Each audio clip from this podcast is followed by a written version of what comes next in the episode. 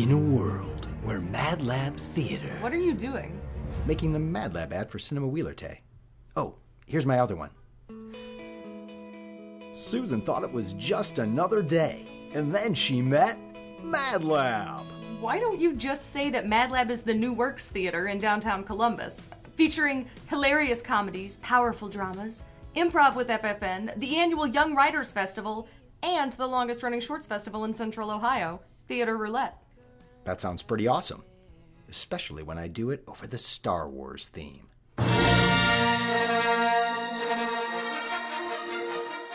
Star Wars is always a good choice. Mad Lab, the original.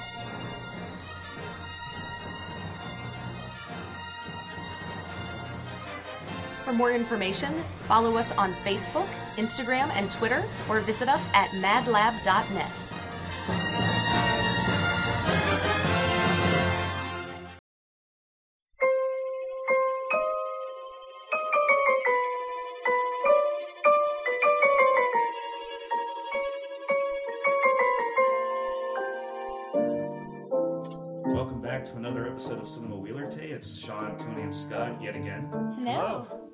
And we're joined by a an original guest, a very uh, his first appearance on the podcast, though we have utilized his uh, home many times on the podcast. uh, he's one of our favorite people. Uh, he's from hashtag comedy. Uh, the great Kenny Greer. Wow. Jeez, that was uh, that was very nice of you to say, man. I appreciate you having me on the podcast. Yeah, Looking forward I just hope you're able Welcome. to follow through on my hype. That was a lot of hype. Yeah, I'd rather just uh, you know be the opposite of that, and I can work my way out of the hole. But all right, I'll take it. I like the challenge, I guess, to live up to lofty expectations. no, it's very nice of you. You guys are great. Looking forward to it. I'd like to imagine a non-great Kenny Greer out there. Yeah. we wanted an adequate Kenny Greer, Okay, but we got yeah. the great Kenny Greer. yeah, so. sweet. Well, if Walter cries upstairs, I'll no, probably won't be on my A game, so we'll see how it goes. yeah, Little Walt. We need to get him on Yeah. soon. Yeah, we do. He's great. he's been on before. yeah. He has. Because he has. Yeah, he's uh. But uh, we're here today to talk about, I, I, I would imagine it's Ken, one of Kenny's favorites, if not his favorite. Uh, and it's a movie that I love more and more the more I see it. It's uh, from 1993, Jurassic Park. Wow, 93. Yeah, Oh my gosh. It is. Uh, it is. You're right. It is absolutely my favorite movie of all time. Ever? Awesome. Wow. For sure. And it is for sure a movie I've seen more than any other movie, probably twice, two times more than any other movie I've ever seen. So Wow. I'm a little obsessed with the movie. I'm curious with that. Like, well, you Yeah. were like the target age, you know, when it came I out. was, well, I, I, I didn't realize it was 93. I forgot, I, I- I, yeah. but I was seven. So when it came out, probably, maybe, my, I wouldn't be surprised if my parents wouldn't have wanted me to see I mean, it was pretty gruesome. I mean, Yeah. for a seven year old to see that, I don't know. But uh, I know I've loved it my whole life. So it's always been, uh, huge. yeah. Yeah, I remember uh, we saw it in the theaters too, and I think Scott, you were you were really excited because you loved the dinosaurs. Well, I yeah, I s- I, th- I remember the preview for it. I think they ran like uh, the year before. They ran some sort of uh, teaser where they just showed the logo, and I remember seeing that. I was like, "Whoa, what's that going to be about?" And then I read the I didn't read the novel. I read the I read the book based off the screenplay. What? That Yeah, exists? they- they- yes, yes. They, they, they would write. I don't. You're Wait. probably aware of this, but they write novels yes, they based do. There's yeah. novelizations, but Wait. why would they need a novelization for a movie that already had a I guess novel? it's. I guess it's different. I have never read the book to be honest. I, Was I, it- what's- Wait a minute. So Michael Crichton wrote the book.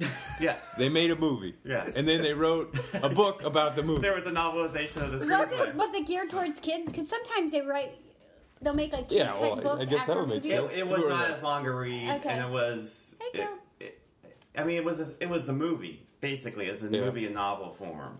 So Did it have pictures in the book? That's was what it I was like like a wondering, kid? too. Because that's true. Yeah. They do do those tie-in type. don't books. remember. Like I usually just- after movies Is come this out, a they'll normal make- thing? My whole life, I've never I- known that they make Yeah. a book about a movie that's already about, a book. And I- then they're gonna make a book not about that story. Well, it was like when the, I remember when Batman came out, they made a comic based on the movie, right? Right, but that's just Yeah. that was based off of a movie because a comic's like an ongoing series. Yeah. It- it- it's rare when a movie that's based on a novel. That's like I wrote The Catcher in the Rye. We're gonna make a Catcher in the Rye movie, but I'm gonna write a book based based on the Was it- screenplay for the Catcher. Was in the Rye it like movie. about a, a book about the making of the movie, or just No. a just a book about It was- the story it of was- the movie? It was a novelization of the screenplay. What's it called? It was called Jurassic Park. the movie. Oh my It god. feels like a, a Charlie Kaufman movie where it's like there's a book written about a movie about a book. But to my your point, God. Tony, that's correct. I think it was more for Younger. younger kids. Yeah. And uh, I don't think it was. Because that was a thing in the 90s. Remember, you had the scholastic book fairs, and they would always make Yeah. those sort of like mini novels for kids that had pictures that- based Yeah. a current movie. I, I think this. I don't. Rem- there might have been pictures in it. I think there was pictures of the movie, Yeah. like stills of the movie in the middle, like in an yes, book. that's exactly what I'm But talking but it about. was. uh it was a book. I mean, it was. I remember I read it like two nights. It wasn't Yeah. long, um, Well, but uh, you got the di- they had the dialogue in there. I remember the dialogue with the kids. I remember reading that when I, so I pretty much knew the whole movie, but that wasn't really the point. The Yeah. point was to see it. So you read? The, did you read the book before you saw the movie? I did. Oh, I did. man. Yeah, Wow. I was that excited about this movie. Man, I mean, well, cool. you were also a lot older at the time in 1993. How old were you? I was. Uh, this movie came out. I was twelve, yeah, so almost you were a little bit thirteen. Yeah. This movie came out in what?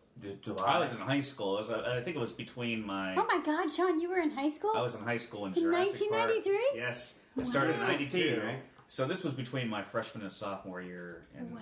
in, in high school. Now that I know it's Oh my gosh. 93. 1983. I was like rocking out to the Power Rangers. Yeah. I was into baseball That's and. I think Pogs at the time. Maybe Yes, Pogs. Pogs. Yeah, Yes. I, I remember I had a, my childhood friend Kyle Eby. He lived right- uh, he lived like six houses down from me, and every we'd take the bus home to school, the same bus home, and every single day for I think it was the entire school year that year.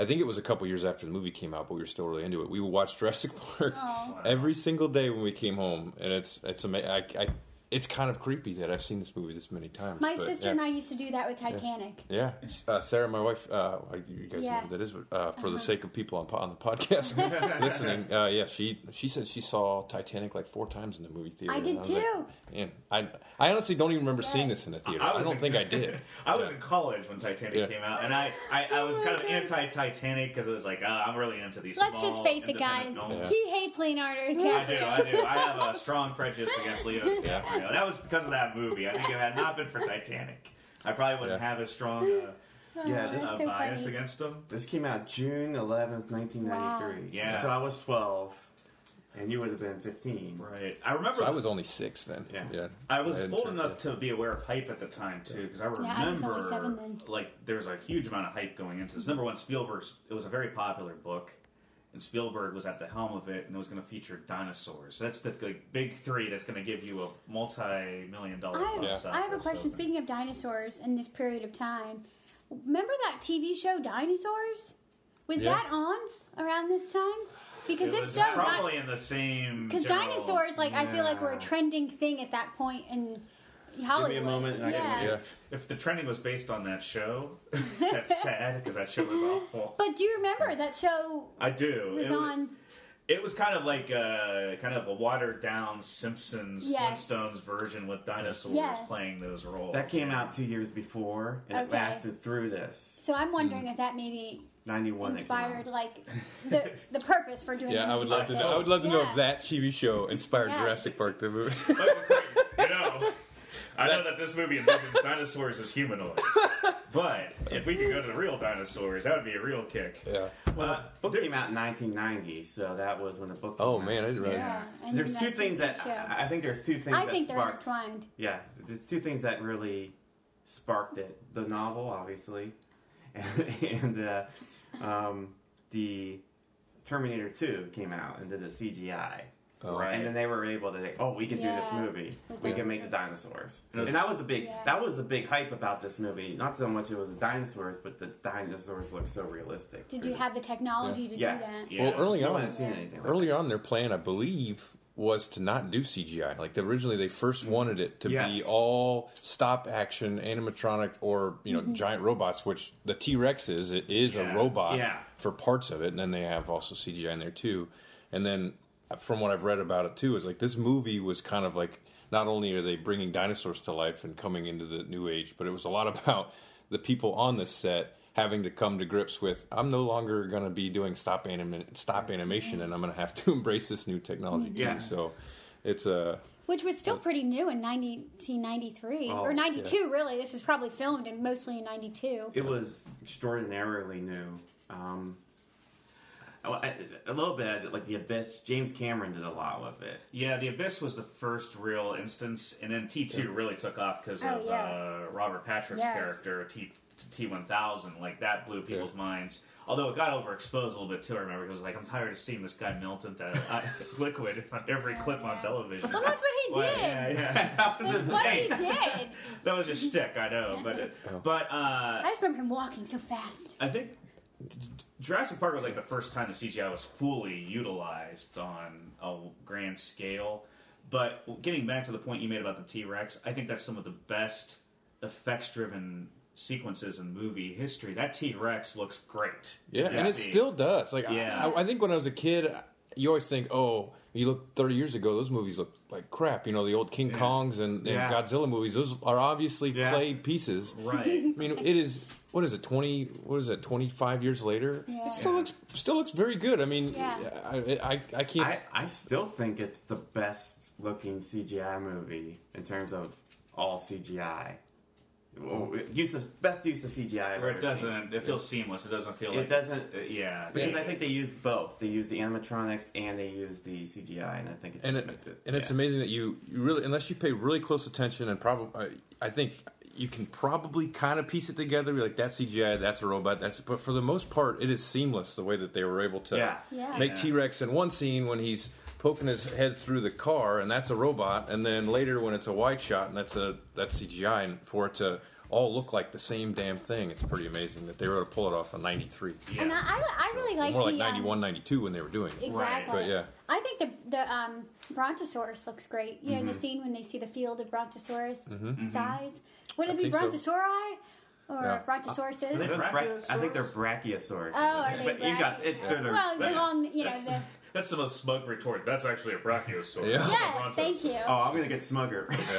Well, anyway, This is I not think the end of my- real, you know that scene not when he comes over to the girl. That looks Yeah, realistic. because that's another mixed Yeah. scene. Because uh, she, the the bra- see, I'm a, not a dinosaur expert, but I would say I'm very well versed in this movie. I don't know a lot about dinosaurs, but that is mixed too, where she feeds the dinosaur Yeah. with Mm-hmm. Yeah. with the the limb, and that's a robot or whatever you want to call that, animatronics, and then the white shot is CGI. Like they're the And it mixing so of the two is is seamless. Yeah. and very impressive to me. The other thing I love too is that the the dinosaurs move like animals in here, like realistic animals. They don't move like movie monsters, where they're just mm-hmm. sluggish. Yeah. Like the T Rex moves the way you like an animal would actually move. It's it's observant. It's it's it's curious. You know, like just quietly that way.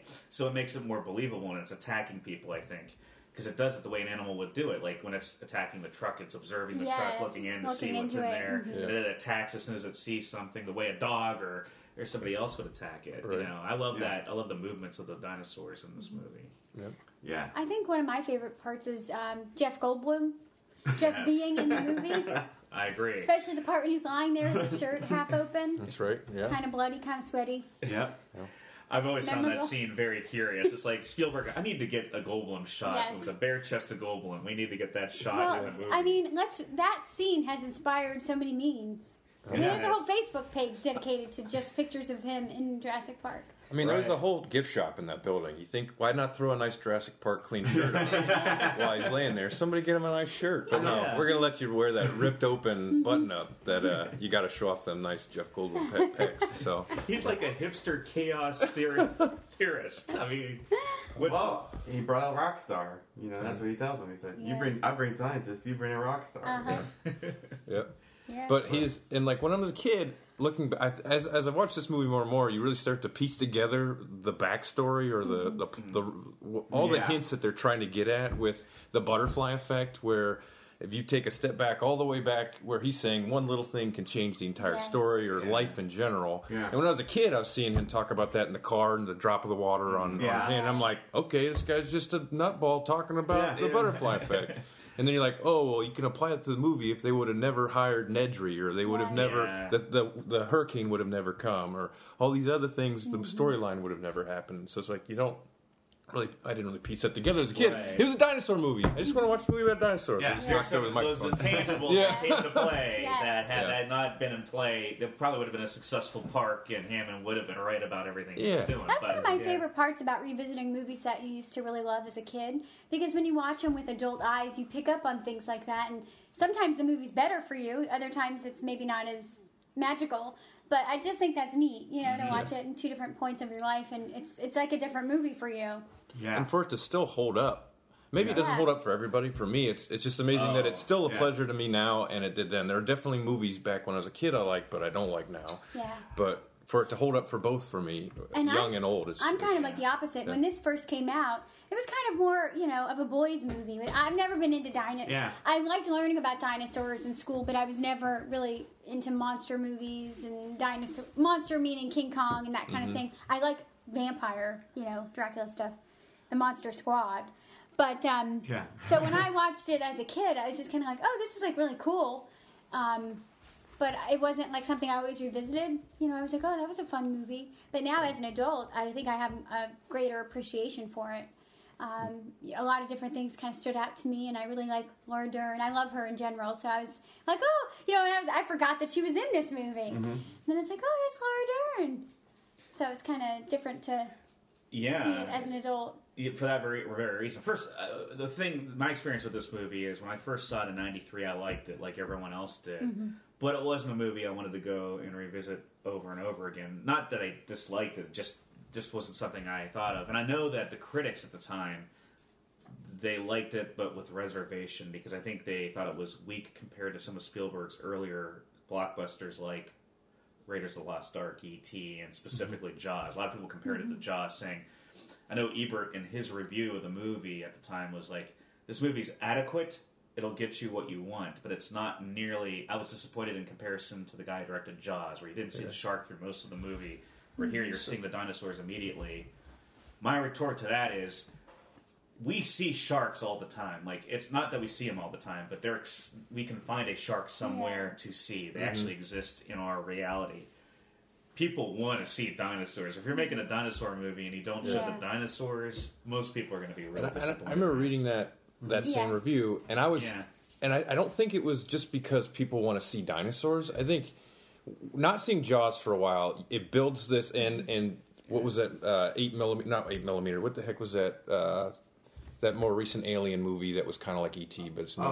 uh, was it Super Eight? Super Eight, Yeah. where you don't see the di- you don't see the villain, you don't see the villain, you don't see the cr- the the scary uh, monster. Because I, I think that they, in this movie they didn't do that because they aren't they weren't my opinion they weren't monsters until Yeah. humans came close to them and tried to screw it up or brought them back. Like the first scene, they you, you get to fall in love with the tall. See, I don't know what it Brachiosaurus. Bronch, the tall and long neck, and you see them traveling in herds, walking through, Yeah. and it's like these are beautiful animals.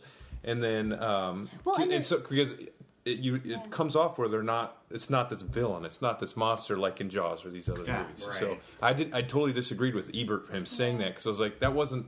You, you're not trying to set the the the viewer of this movie to that all these dinosaurs are, are villains or the villain of the movie. The villain of the movie is not the dinosaurs. I don't think it's You know, People- yeah, science. science. It's yeah. science. But- It- it's actually just Yeah. misguided human, you know, ambition. Like and uh, greed and you know there's Yeah. Money so- and all that. Yeah. Uh, Jaws has a similar theme because the mayor keeps the beaches open to protect the economy. That was a terrible decision. It was like the worst mayor ever. Yeah. But the first half of Jaws is really about that. And this, what I find the most fascinating character to me is always John Hammond because John Hammond. I actually like John Hammond. It's hard to dislike him because he, mm-hmm. he is so enthusiastic, and I, and I think he had the best. He was greedy a little bit, I guess you could argue, but I think he had the best of intentions with this park. He really wanted people to mm-hmm. enjoy it. He was like Walt Disney. I want people to come and have a great time. See no things. expense. Yeah. Yeah, I mean, and I, I kind of like that. Like, I know it was the wrong attempt, but I don't think he's an evil man. I think he was just a man who got carried away and Yeah. hired the wrong people. He mm-hmm. just did not have all his ducks in a row for, and didn't take it as seriously as he needed to take it. Right. Because in the book, he's he's much more of a villainous character. I remember reading the book, and he's a lot more corporate and villainous. And I kind of like that Spielberg made him a more humane character. Mm-hmm. Like he might have had the best of intentions. He just things got out of his control. He just didn't have. So who's the villain to you in the movie? Um, Because as a kid, I just thought it was Nedry. It was Nedry like, oh, is you just screwed probably up. the- the yeah, worst. if you if you would have just done your job, nothing would have bad would have happened. Yeah. Right. Well, the problem is they Yeah. hired him. Like, it would, if, if Wayne Knight walks into an office and says, "I'm going to put this guy in charge of like the most like like delicate, confidential information. Mm-hmm. The guy looks like he's twirling his mustache al- already. like, wh- why would this guy? Like, I, he might be brilliant at his job, but trustworthy? I don't know. It just doesn't reek of. I think the villain is there's there's really like outside of Nedry, you know, there's really no. It's just a situation. Yeah, it is. Uh, Yeah. And I, I, going back to the point where they reveal Jaws, they don't reveal the Raptors until really late in the movie. If you No, think they about it, don't. they reveal kind of in that opening scene where you first see the Brachiosaurus, which to me is the is what Jurassic Park was envisioned by John Mm-hmm. Hammond. That. We see the Brachiosaurus, and they go into that nice picturesque into That the nice water with the safari, iguanodons and everything. Yeah. That's Jurassic Park. That's what he envisions people would, you know, do. Yeah. Didn't obviously. it goes to hell. But they foreshadowed, I think, Yeah. the danger of the Raptors. Yeah. Yeah. The very first scene where Oh, that's like, the you that, best. so it's- one of the best first scenes of any Yeah. movie. Because Yeah. it's the movie even starts off where Yeah. it tricks you into thinking you're about to see a dinosaur come through the woods. If you guys remember, or come Yeah, through the trees, like where a you're, Jurassic you're Rex. seeing all this stuff move around. And you're like, oh, I'm going to see a dinosaur right away, and then it's a box coming through the through the trees. And you're like, what? the What the hell is that? And then. uh but yeah, so like Yeah. you get to see this little nugget. You see the eyeball, of the- of the, but you don't And really the see the dinosaur. And I don't know uh, why they don't lock it in the place and then put the door up, unless it it's, Yeah. it's powerful enough to knock the door back. But I remember like they just stick it in there, and Yeah. then the guy goes on the door and it hits the door. Yeah, gatekeeper. Yeah, it seemed Gatekeeper. Whoever whoever designed that wasn't really thinking. you already have it in a box. Why is everybody holding a gun? Yeah, you really need the guns if you think this box isn't going to do it. I don't know. It was just the Well- opening scene was pretty funny. It also features like the most underrated character in this movie, which is the Australian guy Muldoon. Yeah. That guy's a badass. Like, Oh, I love yeah. watching that guy interact with Yeah. dinosaurs. In this His movie. description. Well, he walks up and he says they should uh, destroy them all, and then you know Sam Neill walks over to him or Alan Gant. Was it Grant? It's Grant, Grant. Alan Grant, yeah. Yeah, Yeah. Doctor Grant. Dr. Grant. And he's like, we have a delicious meal. Yes, sea bass, remember chili that, sea yeah. bass. Yeah. He's trying to get him away from the raptor cage because he knows Uh-huh. it's a. They're gonna watch him eat a cow. What did? Yeah. Oh, what? Yeah, it was a cow. I was Yeah. thinking it was a lamb. So I was kind of little. Uh, um, what's the? I'm drawing a blank. The the raptor keeper. What's his name again? Muldoon, I think. is his Muldoon. name, Yeah. Because I was a little surprised in that character's demise, the way that he died. yeah. Because if he's a raptor expert, in the opening scene we, that we learn about raptors is when they're in Yeah, the desert right. and he basically intimidates the kid to almost shit his pants to be scared about raptors. Yeah. Yeah. And he tells them about raptors are were notorious for sneaking from the side Yes. when you're staring at front, right in front. Yeah. Yeah. And so he, this is, you know, uh, um, Dr. Grant, who is uh, very good at finding dinosaur bones, Yeah, but, right. and he knows that in general. You would think that a guy that knows them in the flesh would also know that. And the way he died is he's staring at one raptor, and one comes from the other side and kills him. It's like, why? Yeah. Why didn't Tricky you? bastard. Why didn't you know that? But uh, maybe he did, and he was just like, I got to deal with that guy. Right? But it's it was an, a sad demise to a character that was supposed to know so much about I raptors. know. it was great too. But one thing, like he, the way he describes the Raptors, it reminds me of a great motif in Spielberg movies, and nobody's better than Spielberg at this. Is like building up a threat.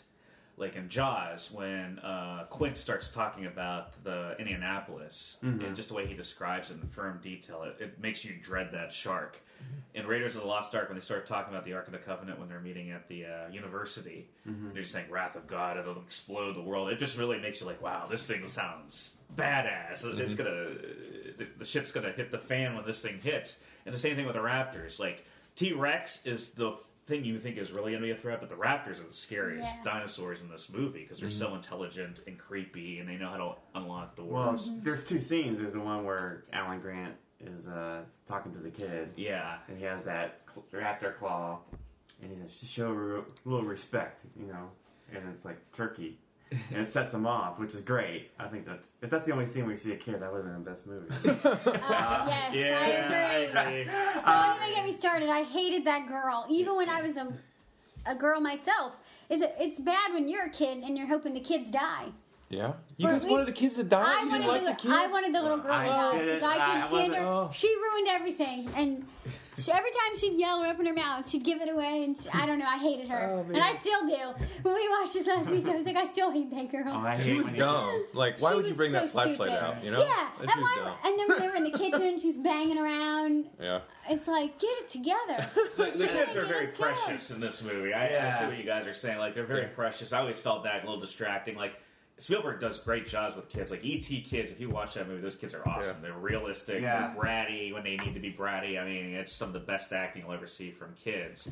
But this movie, they're kind of they're too nice. Like it, I think that happened on Hook too, where all the kids are really nice in that movie. And I'm like, kids aren't that nice. Yeah. If you know kids, like they're flawed. Well, not the and- best Yeah. I just couldn't stand the girl. The little boy was okay.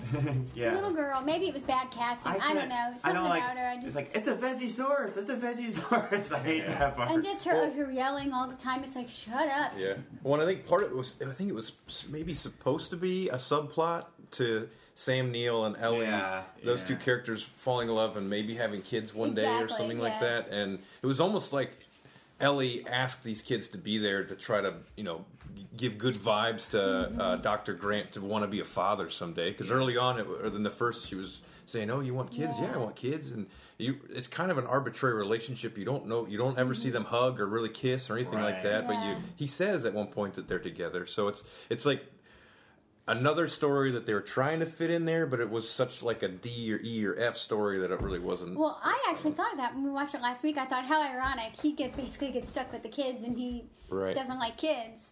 I thought they had a platonic relationship. I when did they say that they're together? He I says thought it they to were Jeff together. I Goldblum always when assumed Jeff they were Goldblum couple. talks about Oh. wanting Yeah. to hit on her or whatever. Yeah. And Yeah. he's like, "We're," and then he's like, "Oh, are you guys together?" And he's like, "Yes, we are." And he's like, "Oh, I didn't know." Right. That's the only. Yeah. That is That's the, the only, only time, time, that you yeah. know they're actually together. Yeah. I mean, and maybe when they're out in the desert, she like puts the towel around his neck, and like there's kind of some spark there or something, and they hug a little bit when they find out that they're. But anybody would do that if they know that they're It's- gonna. yeah, get a- it's not overtly romantic No. at any point. No. And it's and it, so at the end of the movie, not to jump around. oh, I don't. oh, sorry, I don't Yeah. know No, if no, you guys. no, would- no, but in the movie, they show him in the helicopter, and he's got the kids around her, and she's smiling. She's like, "You like kids now?" And then they jump to the uh, Jurassic Park three, where those characters come back, and they're not even together. They don't have kids or anything, and it ruined the whole thing. It was like, Yeah, you it's like so you weird. thought. I thought that. All they had to do was take that line out, and you would think it's just platonic. yeah, Yeah. then You you would- was you would- platonic, which I think is great. I think it's great that had, that they just had this nice platonic relationship. and maybe it was platonic, and maybe he was just saying that to keep Yeah, keep Jeff from Goldblum from creepy. hitting on her. I don't yeah. know, Could but. have been. Because his character was kind of sleazy. Yeah. Well, that's funny because you mentioned that scene earlier with um, Goldblum, you know, with the chaos, the butterfly effect, and everything. He's explaining it to Laura Dern, and I always felt all four of us are improvisers here. That scene felt improvised to me in a great way because it seemed naturalistic the way he was talking about it with her and how she responded. It was a little different from the rest of the acting in the movie. Where it really felt like they were kind of riffing off of that. If it was scripted, they did a great job just making it seem naturalistic in that scene. That's one of my favorite scenes. Yeah. Yeah. Because Goldblum's fun, hilarious in that Yeah. scene. You don't? Are you saying you think that even the butterfly effect chaos theory part was improvised? Or you think he had at least that? Like, if it was improvised, he at least knew he had to talk about that. Or are you saying that Um, even that nugget came up there? I think it, it's it's like this. Like I think that they knew the scene was going to be about that and the content they needed to hit. But I felt as if that they he kind of maybe riffed off of the information that was given to him in a way. Yeah. I could be wrong about that, but it just felt just it didn't feel like they were just reading a script or reading a monologue. Not that you know most of great actors can make it look naturalistic, but it just felt the way they were interacting with each other physically and everything else. It felt mm-hmm. like they may have worked that out outside of the script a little bit to kind of make it seem more naturalistic.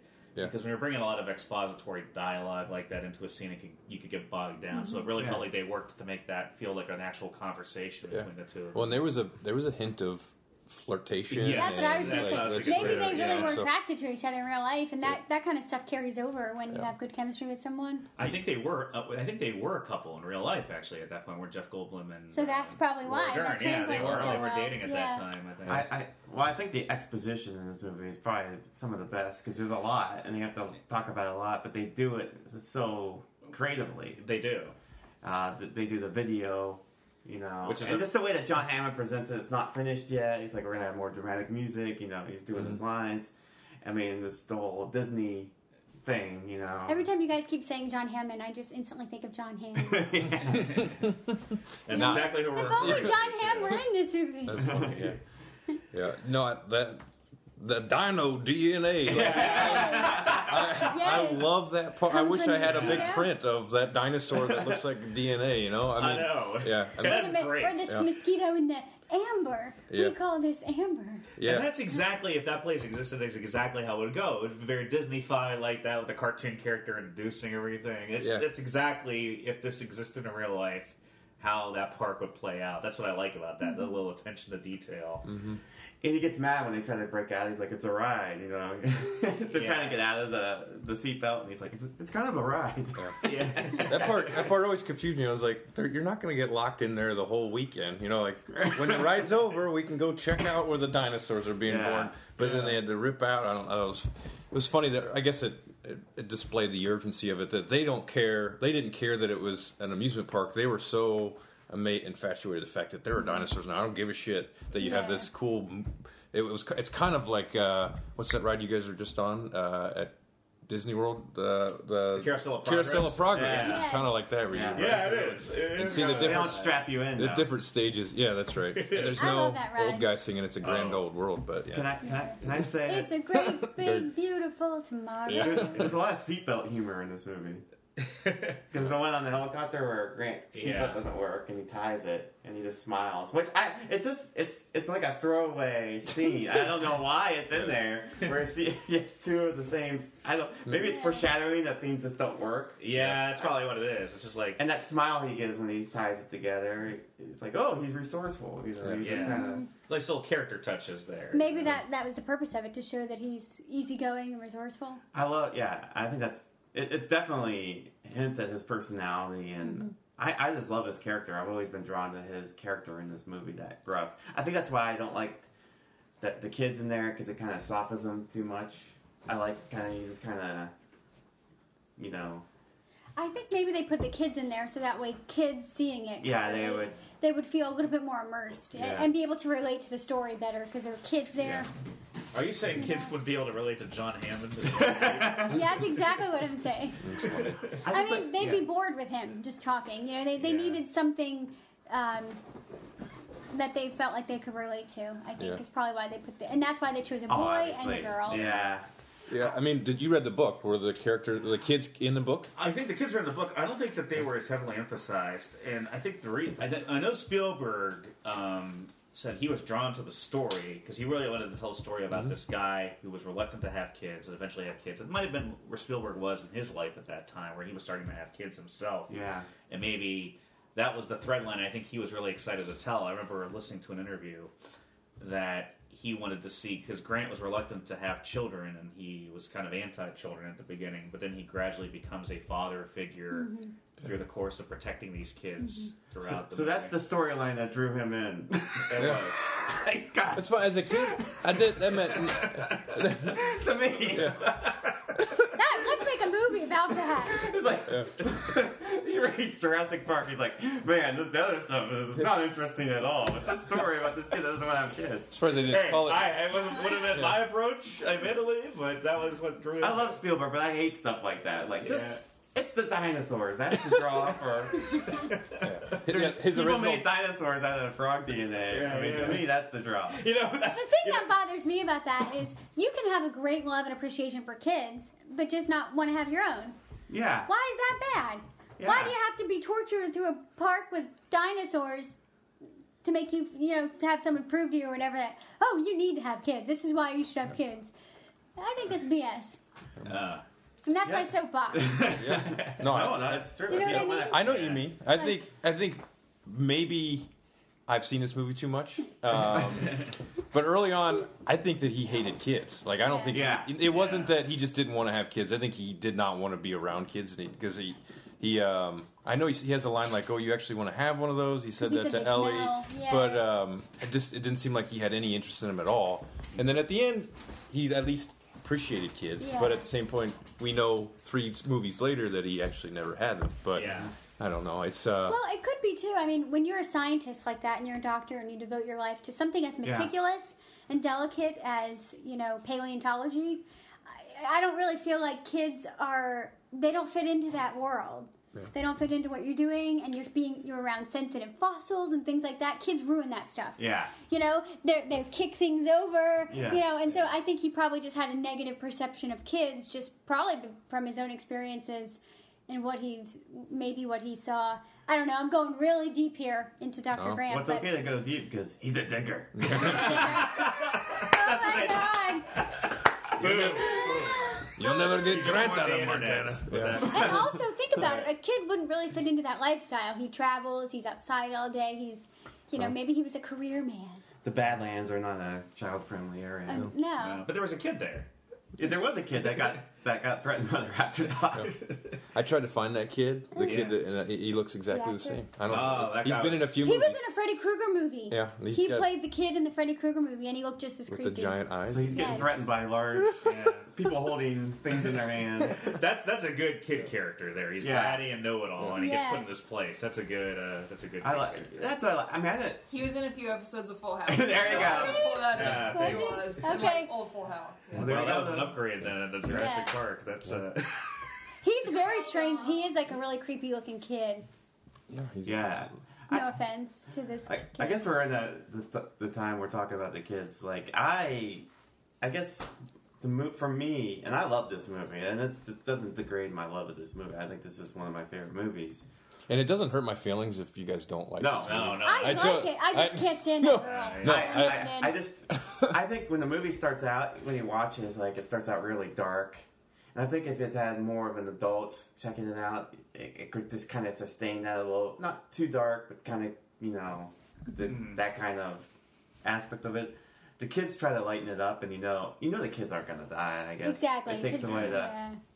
However, the scenes with the raptors and the kids in the kitchen is one of the best action scenes. And That really. that's Yeah. terrifying. This movie was so It is. suspenseful. It Yeah. really was. Yeah, the the one moment where of his reflection in the Yeah. the door that was that was like the most thrilling part of the movie. I felt I like loved it was the like that kid is gonna die now, and he doesn't. the. Jello. When she was sitting there and you could see the jello shaking Yeah. and the look in her face, that I was like, oh snap! And then right after that, you see his reflection. Yeah. Yeah, that was good. that, that was great. Oh, is that when she's trying to pull? She's trying to pull the thing down, or Yeah, so it looks like she can't get the door. Oh down. yeah, in the kitchen, and it's a reflection, and it runs out. It Did she do that on purpose, or is she? I can never I, tell. I'm guessing she.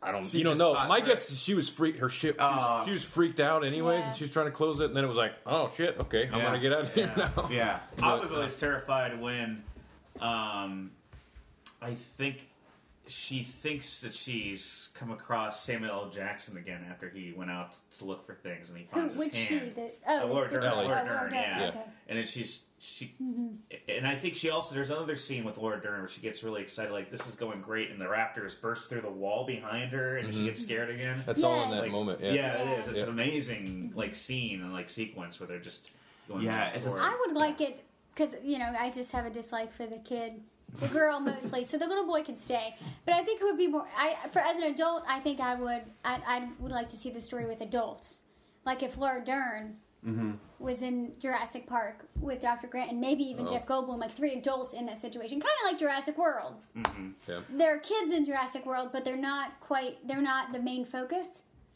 Like in Jurassic Park. I thought they were okay in Jurassic. They didn't bother me at all in Jurassic. That's what I mean because Yeah, they weren't really the weren't. main focus. The main focus was Chris Pratt and the redhead. Yeah. Um, with the wig, that definitely looked like a wig. Yeah, I mean, Mark, we were in the movie theater seeing that. Mark DeBurzo leans over to me. He goes, "You think that's a wig?" That's the one thing like, that Mark was "Yes, I focusing do." on during that movie. Yes I do. Uh, Anyway, I, but yeah, I mean, I, I, I think the sequences, like you said, you guys are, are amazing. And Yeah. The Raptors are, are going through the kitchen again. They're moving like animals, and like they're curious about the kitchen. They're stepping over like utensils and stuff, and fighting with each other. I like how they're still threatening, but they're still acting like animals, the way animals would. The Raptors would, you know, move around that kitchen looking for their prey. You know.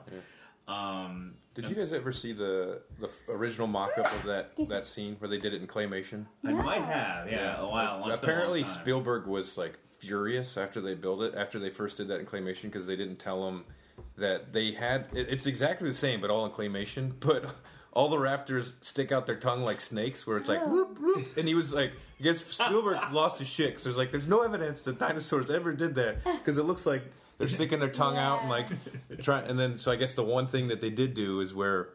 The dinosaur sticks his tongue. The raptor sticks his tongue out to t- touch the ladle, you know. Right. But it was Yeah. like you to watch that. It was they were trying to be as close to dinosaurs as possible, but there was definitely some wires crossed there. See- that was really funny. wow. So you Yeah. know, uh, uh, I was a huge dinosaur person going into this movie. Like I would buy books about dinosaurs that classified them and told you about them. And books about movies about dinosaurs. Yeah, books about movies about dinosaurs too.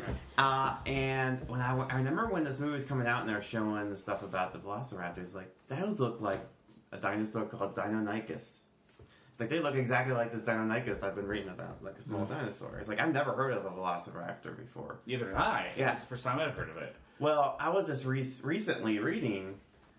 The reason that I thought that is because these the dinosaurs in the movie are actually Deinonychus. In the book, uh, Jurassic Park, Michael Crichton thought Velociraptor sounded more dramatic. Velociraptor is actually a different type of dinosaur. They're like the size of turkeys. And they, Wow. like, they're smaller That's and more funny. feathered. So he But- he he did he. This is the Velociraptors are actually a dinosaur called Deinonychus, but he he thought it was more dramatic sound sounding to call him raptor. Velociraptor Yeah. because you think about it, Velociraptor is a more dramatic sound. Yeah. You could shorten it to Raptor and make it like a. So that sounds scarier. They should just switch the names in the books. He's like, Yeah. we're gonna call that a raptor well, from it's now like here on. comes the Deinonychus. Uh, or you, You could know? have just called it Nicus. I mean, that's Yeah. kind of Raptors, Scary like too. I mean, it was a great dramatically. I think it was a great, great choice, but it's not. And then they- that's why I was confused. You know who got really screwed on this? Were the Toronto Raptors. Yeah. Because Yeah. they're thinking they're named after the. the Toronto Deinonychus doesn't roll off the tongue. Yeah, or the uh, roller coaster at Cedar Point, the Raptor. Yeah, I'm sure that Yeah. was Oh, I Deinonychus. yeah. I would assume that ride was after the movie, but Oh, Yeah, I think no. I, Yeah. was after Yeah. that. Yeah. Nobody knew anything about Velociraptors until Jurassic Park. 'Cause You knew about the T Rex, you knew about Brontosauruses, Triceratops. Yeah. All that stuff was well Yeah. known. Mm-hmm. Raptors were like very obscure until that movie. Now they're as famous as any Yeah. dinosaur. Now you know it's a fraud. yeah, I know. Yeah. My knowledge of it is very. Deinonychus got screwed out of some royalty money. so that really added the mystery to the movie. I mean, Yeah. you- Yeah. Yeah. as a even if someone that an adult as a kid, they were all pretty new to me, you know. Yeah. But uh, yeah. And I remember it was very. Before dinosaurs had always been depicted with their tails touching the ground. This mm-hmm. was like the first mo- This was like one of the first presentations where they had the new tails were kind of balanced. Yeah. the tails would like go straight out. I remember that. That was a big thing in you know dinosaur. yeah, and it looks more predatory, like Yeah. like Yeah. a tiger or a cat, where it's, Yeah, it's it's more yeah. Yeah, if you watch So- a cat, you watch. You know, we watch Sabrina. You know, our tail just kind of bounces. when She mm-hmm. walks around. Yeah. Mm-hmm. So.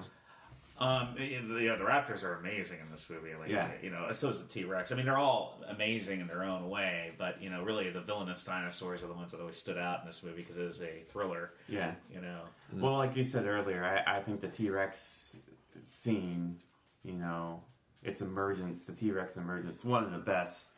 The one where he, where he's going comes out the of kids in the- the car oh. when they're in the car. Yeah, Where's that's the just goat? one of the best. Yeah. That's one of the best scenes because it, it, the, there's no music playing. You just hear that. You just see the water shake, and then you mm-hmm. see you hear that those wires, that sound of the wires. Mm-hmm. Oh man, I mean that's just so good. You know. I would, I would just say, like, we were thinking about like different roles in this movie. Like, I think the most incompetent employee they have is the guy in charge of Triceratops poop. Because he just seems completely hapless as to what to do. Laura Dern finally shows up, like, what's wrong with him? He goes, I don't know. I'm like, well, what, Yeah. what's your job? And how does Yeah. she know? She's a plant, but like a she's like a fossil plant Yeah. person. She's not like a dinosaur. She's Laura Dern. She okay. knows. I'm, I'm hey, I'm not here to judge. I She's just a like- woman. it's- it's- Women know these things. Yeah. And to me, that's the biggest hole in this movie. Like, Yeah. it doesn't make any sense. And I think in the book, which I had, I've never read, but they talk about these dinosaurs being sick, and they say the Triceratops is sick. They say maybe it's because uh, they're eating this plant, and then the Brontosaurus or Brachiosaurus Oh. is sick. But why? Well, And they don't. They never tell us why. We, um, Yeah. a- a- and they were saying maybe it's because they're eating uh, the um, whatever the heck that plant was, and the guy was like, "No, they don't eat them plants." And it's like, why? A lot most movies, if there's a reason for something, there's a resolve, or Yes. there's there, why was the thing sick, and you never we never find out where they're sick. I think it was a plot device to get them away from the other guys when they go back in the Tyrannosaurus, so they get them to so that they get back in that car and Oh. they drive back to the Yeah. I mean, I don't think it was more or less that. I think that's Just because it was Or sick and laying maybe- down. Is Yeah, so she's like, then "I why wanna was stay the back." brontosaurus sick then? I guess just because Yeah. it sneezed on her and it made it fun, or brachiosaurus. Yeah, yeah, they did. Like, Th- oh, that wow. is- there is a there is a there's a Yeah. of sick dinosaur. Yeah. Maybe they're changing gen- sex. Yeah. it sick. Oh yeah, there you go. I did Maybe read. it's- I did read, and it was like, uh, and it was just one blog, and I didn't know if it was real, but it was Yeah. like Spielberg just said, "Oh, we didn't have enough time to resolve that." And it's like, Yeah. okay, well, what was the resolve? Yeah. Why Yeah, was? yeah. Why were they sick? Maybe it was Yeah. because they were. Why you even know, have that scene in the movie in the first Yeah. place? Well, and we know So- that they there that it wasn't fatal because in the second one, the park just the walls they, they lose control of Isla Nublar, the other, or Yeah. And then the dinosaurs live and they're fine and without any Yeah. human interaction. So I don't know. And that was another. I'm, Right. I'm going too deep into No, this. no, guys. no. That's Yeah. exactly what we Do wanted they, to do go they have a second island in the second So one? this was East, East. One is Isla Sorna, one is Isla Nublar. I believe this took place on Isla Nu- Nublar, and then two was on Isla Sorna, Yeah. or vice versa, one or the other. Like, and, then like three was on the other one, right? three was on. And no, I think three and two are on the same island. And then on Jurassic World, they go back to the other one. The Jurassic World are in the, the the first island. one. Yeah, the Yeah. I mean, in like two, two, the they had a lot of things in the first one, or one big one that that would pretty much make two impossible if things were true in the first one. In the first one, they said that they have that lysine contingency, where Yeah. if they don't feed these animals lysine, lysine, and we just are like, yeah, okay, if they don't feed the thing lysine, they'll die. Yeah. And that was their big security feature. And then, sure enough, it was like the second line that um, Doctor or Doctor Hammond said in the second movie was like, "Oh, they just eat this plant that has lysine in it, and they all don't die." And it was just very Maybe funny that the- Yeah. because yeah. all the dinosaurs should have just been dead once they leave the island. Nobody's feeding these dinosaurs Yeah. lysine, and the movie's over, the plot's over, everything's over. But Maybe the dinosaurs were sick in the beginning because they weren't getting enough of that or weren't Yeah. being fed it. or, yeah, He thought it was in the plant. Maybe it wasn't. I don't know. yeah, it could have been lys- having to do with. There lysine. isn't a lot of people working on this island that you would think that would need to sustain the. the Yeah. And that part, it's Yeah. always confused me. Maybe you guys know, but like, um, I was confused by all of a sudden everybody was leaving the island. Uh, it was because of it was because of the hurricane was coming. I, I don't because uh, you know uh, Samuel L. Jackson's getting on the horn. He's like, "You guys have to be on the boat 700 hours and get the heck off the island." It's like, Yeah. this isn't this isn't a Toys R Us. You just close the doors. You know, you Right. people have to take care of these Yeah. Dinosaurs because if it, the way they had it, it was like everyone is leaving. The way that they were implying it, it was Yeah. like everyone has to leave. It's like, Well, is that? was it was a very irresponsible organization Yeah. from the get go for a number of reasons. Well, but- I think well in the in the beginning where Wi- uh, what's his name Negra Deidre. Nidri, he's on Costa Rica. oh, Nedry, Ned- yeah, yeah, yeah. Nedry, he's on- Nedry, yeah, Nedry, Nedry. Sorry, I never really get his name. I always call him Wayne. It's mostly Dennis in the movie. Like Yeah. you know, Dennis, yeah. Dennis, I like giving people second chances. Yeah. Dennis. Yeah. And- yeah. Where he meets uh, Dodgson. Dodgson. Dodgson. Yeah. it- yeah, when he's in Costa Rica. Yeah. Yeah, Dodgson, Dodgson. No one cares. Um, but he's in Costa Rica like the day before.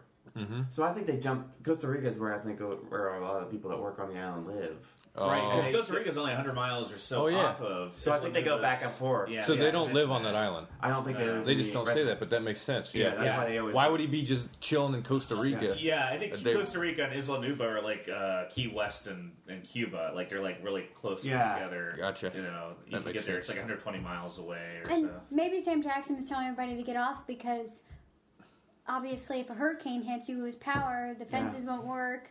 It's a, it becomes a very dangerous place. Yeah.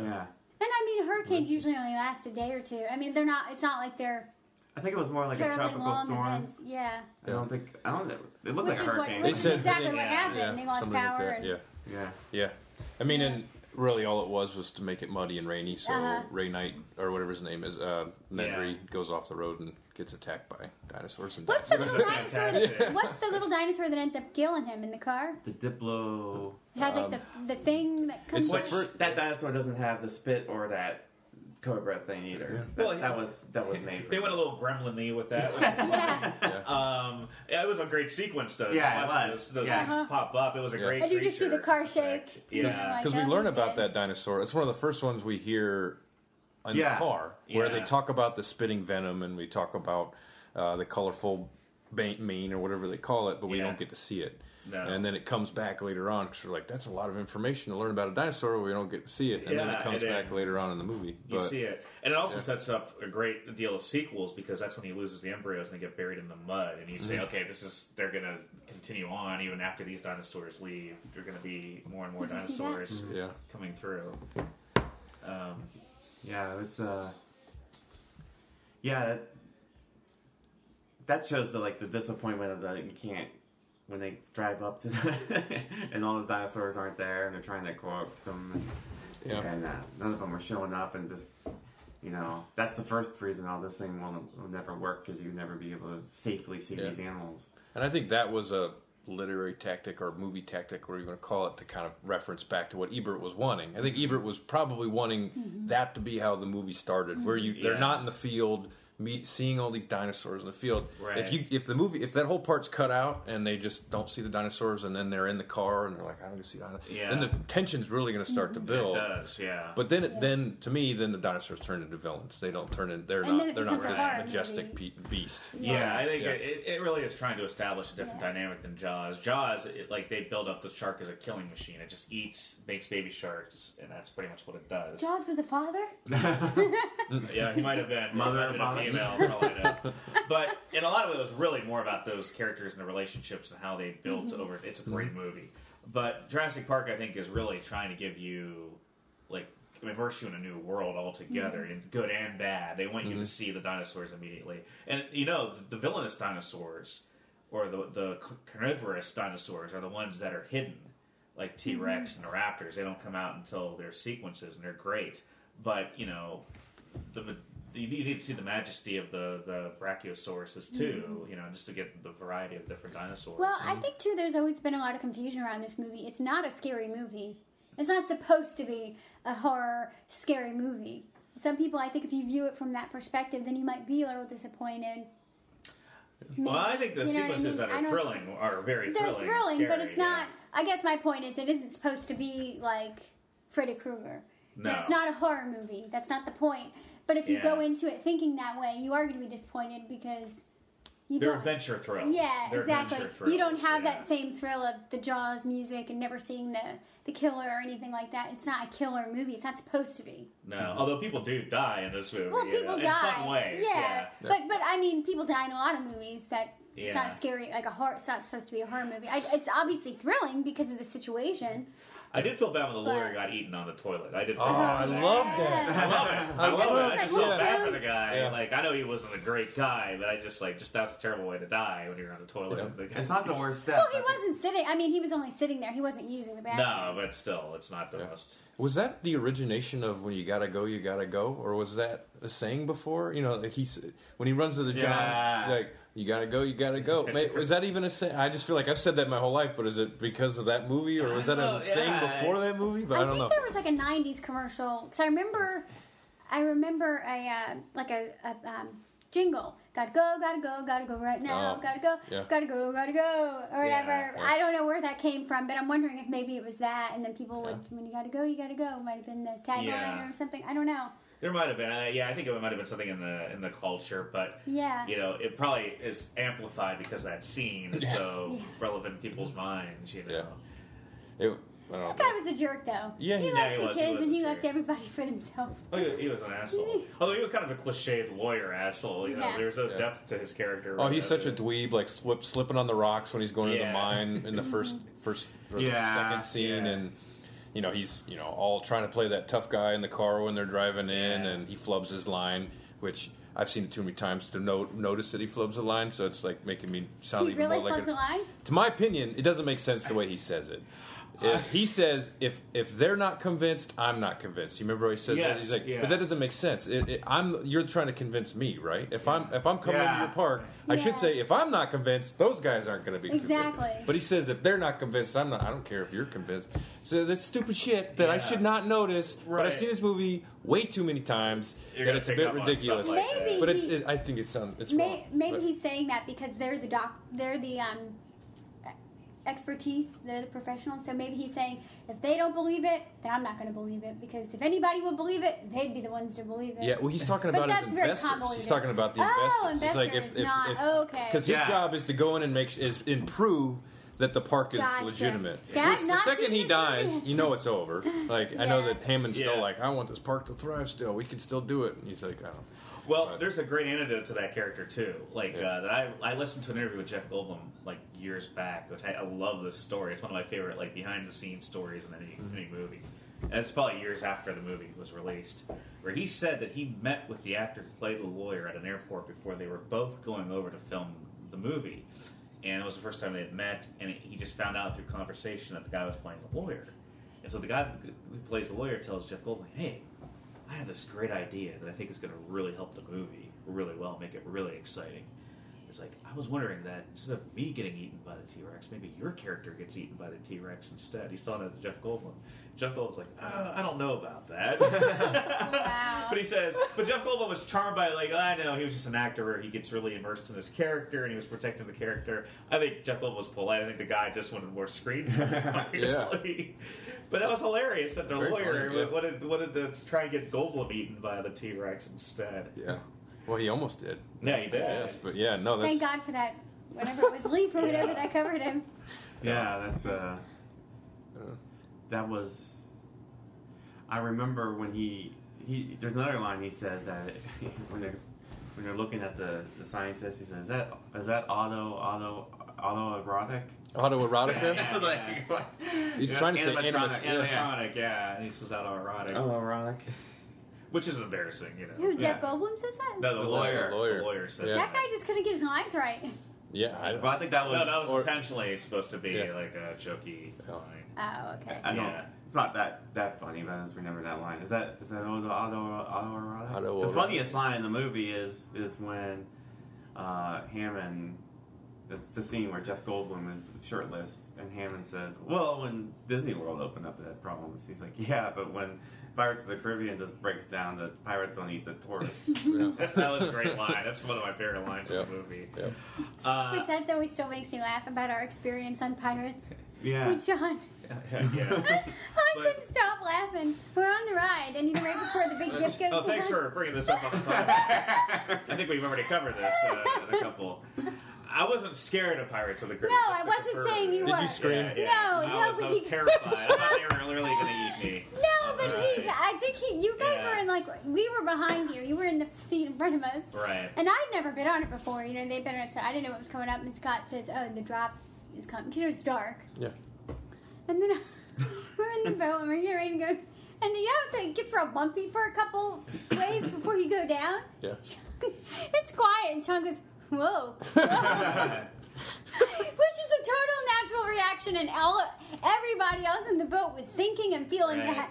But Sean just said it, and I couldn't Whoa. stop laughing. Well. I just figured might as well be honest about how Yeah. Honest about the this situation. and not try to It made me laugh so hard. No, I Yeah, love it, and I'm not trying to teach you in a bad way. I just thought it was No, so funny. It's that's fine. Whoa. I feel like the lawyer in Jurassic Park right now. No. I was also eaten by No. like I was attacked by the No. pirates at Oh, that, no. as you would be. Oh. We didn't go on the Jurassic Park ride at uh, um, We Universal. Studios Why because not? we didn't want to get wet. Oh. Oh, yeah.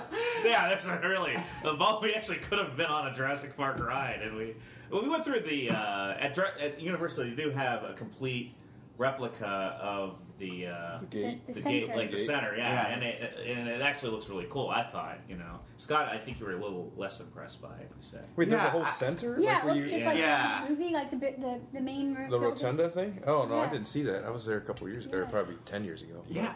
Yeah.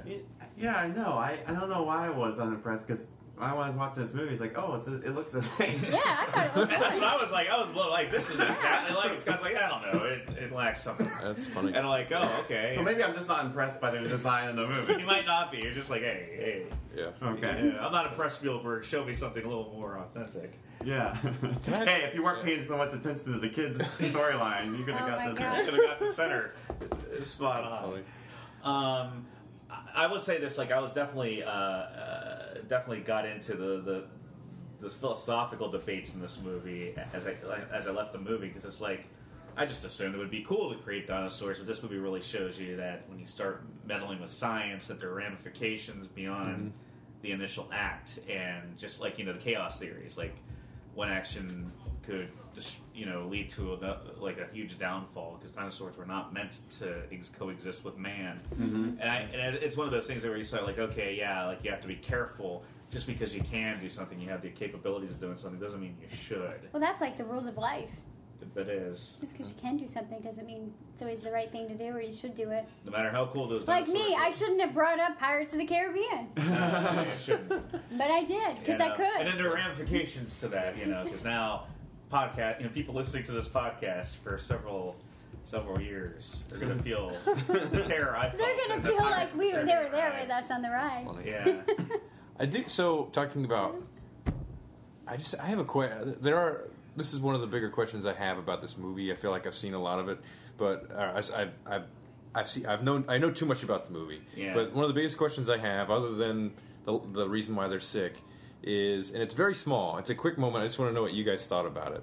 When um, remember when they are in the scene where they're trying, where the girl finally explains why she keeps talking about being a hacker in the Right. movie, and then the dinosaurs come through the glass, and then you hear the gunshots, and then Doctor Hammond screams, "Don't." yeah. Why does he yell "Don't"? Like to me, it sounds like he's saying "Don't shoot the dinosaur."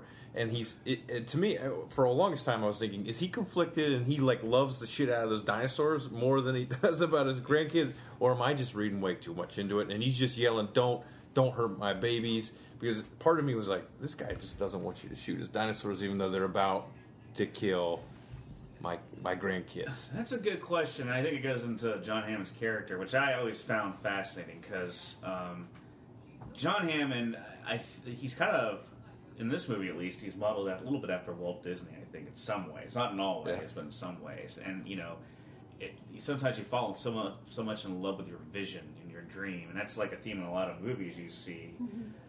You become obsessed with it, and that sometimes can become more important to you than the things that really matter. And I think Hammond eventually gets out of that in At this the- movie. yeah. Because he does start to love his grandkids again towards the. I mean, he always Hopefully, loved he never stopped loving. No, he, he- I think he always loved them, but I think his priorities. I, I, I've known people like this too. Like they're good people, but they get so entangled in what they're doing and kind of obsessed with it that they start accidentally ignoring everything else around them because they're so focused on one thing. And that's where I was thinking: is that is that where Yeah. Hammond is in that? And maybe it's too d- deep for such a movie, but I was like, is this guy really want? I mean, at the very end when uh, he says that he doesn't have faith in this park either. Yeah. But it was like at that point, I still wasn't sold that he cared more about his grandkids than he did the dinosaurs. So that part was a little weird to me. Yeah, I, I think that. Did you, did, what do you think about his character? Do you think that's true? Like that? He cared about the dinosaurs more than his grandkids. Yeah. He wanted his grandkids to like, you know, try. I think the theory is that he was in the hope that the grandkids would help uh, Grant and um, Laura Dern's character and everybody kind of see it through their eyes and then sign off on it more. Yeah. So I think they did have an, like an ulterior motive there. Yeah, because he called him his target audience. He Yeah. didn't say my Yeah. grandkids. He said you're going to take along your, our target audience on this Yeah. ride. It's like- So I think there was a lot of that. I, I think he did. I don't think he ever stopped loving them, but I think he realized because you know, one of the last moments of the of the, of the, of the movie is Alan Grant, Grant comes out and he says, "I'm I am." Mr. Hammond, I am not going to sign off on your park. And he says, Neither am I. Yeah. and he pu- drives away. yeah. Do you think he's a good man, or do you think that he's kind of a villainous character, or is it in between? I, would- that's that's. I, I think he reality hit him, and he's just like his passion project is anybody's passion project that they do and they think is going to be great and it collapses. Yeah. Anything creative you do and it doesn't work out the way you want, I think there's a lot of disappointment. Oh, You- yeah. you, really you hold on as long as you possibly can, and I think it just he held on to people actually dying and like his creation killing people. But it wouldn't have killed anybody if if if you know Nedry didn't you know do what he did. I mean, it took a lot to actually make it create a scenario where they were in, in danger. But it was already dangerous because you saw the opening scene where the raptors were just killing Yeah. people. So Well, anytime that you have humans and dinosaurs or humans and wild animals is a dangerous setting. Yeah. I mean, regardless of how well behaved the animal might be, I mean, they're an animal at heart. So if you put them in a certain situation and you get them you know, excited or angry, I mean, they're going to respond in that kind of way because they are an animal. Yeah, and that's what Laura Dern says in that speech. Yeah. Like, they're going to defend themselves Exactly. violently. You know, They're animals, yeah. Yeah. But I'm also wondering, like, is a raptor any more dangerous than a lion or a tiger in those scenarios?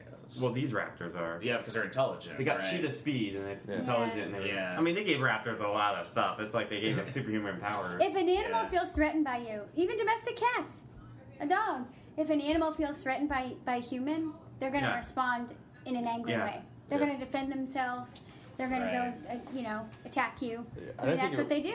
Yeah, and then, like as far as the story, if it were real life, I feel like even if Nedry, it wouldn't have with Nedry, it probably would have happened in Yeah, some I other way. agree. It would have eventually Yeah. come crashing down. Mm-hmm. I do think that it is all Hammond's fault for not realizing the fact that it that it was too dangerous to do. It was too much to try, yeah. but it wasn't. But it, I mean, I guess it's kind of hard. Like it was his fault because he's the he's the guy that that created it, and, and he he didn't see the warning signs. But I don't see him as the villain. Like you're asking, do you see him as the villain? I don't. I don't see him as villain. Yeah, Yeah. Because I I'm love like I, I think as a as a as a spectator of the movie, I love that character, and I want I rooted for him. I mm-hmm. wanted it to go well for him, but it was his fault. It was. so it is his fault. Yeah. And, it, and it's not that he's a bad guy per se, like he's an evil man at heart. I think he's a Yeah. he was just a guy who got carried away. For- First of all, why create the T Rexes and Raptors? Just why don't you just keep it at the bran- the uh, Brachiosaurus, the peaceful dinosaurs? Because at least Well, they let would- me ask you this: Would you want to see a monster movie without Dracula? Well, from the movie, I understand, but from well, a it's kind of the same. character It's the same thing. When you think of dinosaurs, a lot of people are really attracted to to T Rex. I mean, you know, they, would go to the they will want to see a T Rex. yeah. Yes, they will go. You have a live T Rex. I want to see that. Yeah, that would be It- more that- that's that excitement factor. It's like you know, you wouldn't go to you want to go you go to a zoo. What do you want to see? You want to see the lions, Right. the tigers, the bears, the animals that could kill you. That's what you want to get up close and personal. Oh well, uh, People wanna, partially you true. know- I think people still like the elephants and giraffes, though. I think people like big The animals. elephant and you giraffe can kill you your just as easily as. But my my I guess the point I'm getting at is people like um, that element of fear. They want to see, you know, it's just like when you go swimming with sharks. That's obviously a dangerous situation, and you can get eaten, but people still do it. It's that excitement. They want to. They want to be in an environment where they're not normally allowed to be. They want to see the animal who Right. they really Well, shouldn't be seeing. And if they have this technology and it's successful, someone's going to do it with Tyrannosaurus Yeah. Rex, and then everybody's going to go want to see that. Exactly. Uh, that, that's a good point. That, like he's going to have the kind of like I know he didn't go as far as I will, but I'm going to Yeah. create the T Rex park. Yeah, I can Yeah. see that. When you really see how important the, the T Rex is to them in that first scene where he says, "We clocked the T Rex at Yeah. 20 miles an hour," Yeah. and they practically keel over and faint. Yes. Like the T Rex seems to, in I guess in the dinosaur community, is the quintessential dinosaur, the most important thing. Yeah, it's- and so it's like if you don't, you know, you don't It's have A-lister if you don't have Yeah, that dinosaur, you know, the Raptors is another thing, or Yeah. Techa Dino Tech. What did you call him? Dino Techa Dinosaur Techa Uh, Deinonychus. Deinonychus. Dino Dino Right. Deinonychus. what? I said I actually like that name. But yeah, that's exactly my point. Is Yeah. the T Rex is the superstar. You know, when you when you go to see, I don't know, NSYNC, you're primarily going for Justin Timberlake. Yeah. Right. Yeah, That's kind of what you don't want to see NSYNC without Justin you don't want to see Chris Kirkpatrick. Because when I go to an NC concert, I want to make sure my life is threatened in some way. Yeah. Is that T Rex right there? Well, I mean, and, and like you were saying, Kenny, even in the movie, I remember Laura Dern when he said they have a T Rex. They're both like, "You have a T Rex!" Like they, their faces lit up and they became eight year old kids again. Yeah. you know, it's. I mean, dinosaurs are cool in general, but and just like animals when you go to a zoo. But the really fascinating thing I think is seeing the the, the scary animals because that's you know. Like when we went to Animal Kingdom, we saw the birds and everything. Yeah. They're nice and they're pretty and they're birds, but it wasn't as exciting as when we went on the safari and we saw the giraffes and the elephants and the animals who could really hurt us.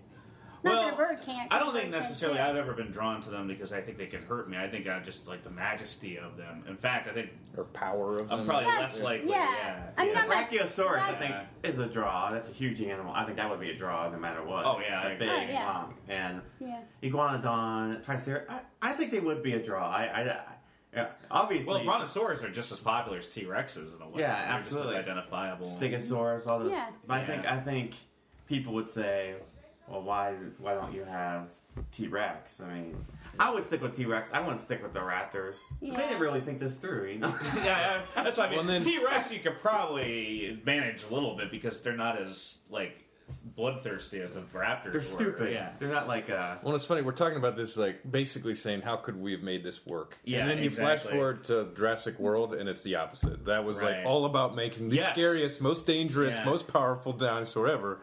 And it's uh, and so they they literally four movies later later they learned nothing about every all Yeah. the movies after. Really, like I enjoyed all of them. I didn't, I, I but all the movies after they they are totally oblivious. They think that we're smarter, we can handle this. We don't. Yeah. We, Heyman was an idiot. Everybody thinks Heyman was an idiot. What the park did was first was an idiot. Yeah. So it, all the other movies to me don't have as much to stand on because they can apply what was previous. Nobody had ever in this scenario in the movie. Nobody had ever tried to bring a dinosaur back to life. So you can also be like, well.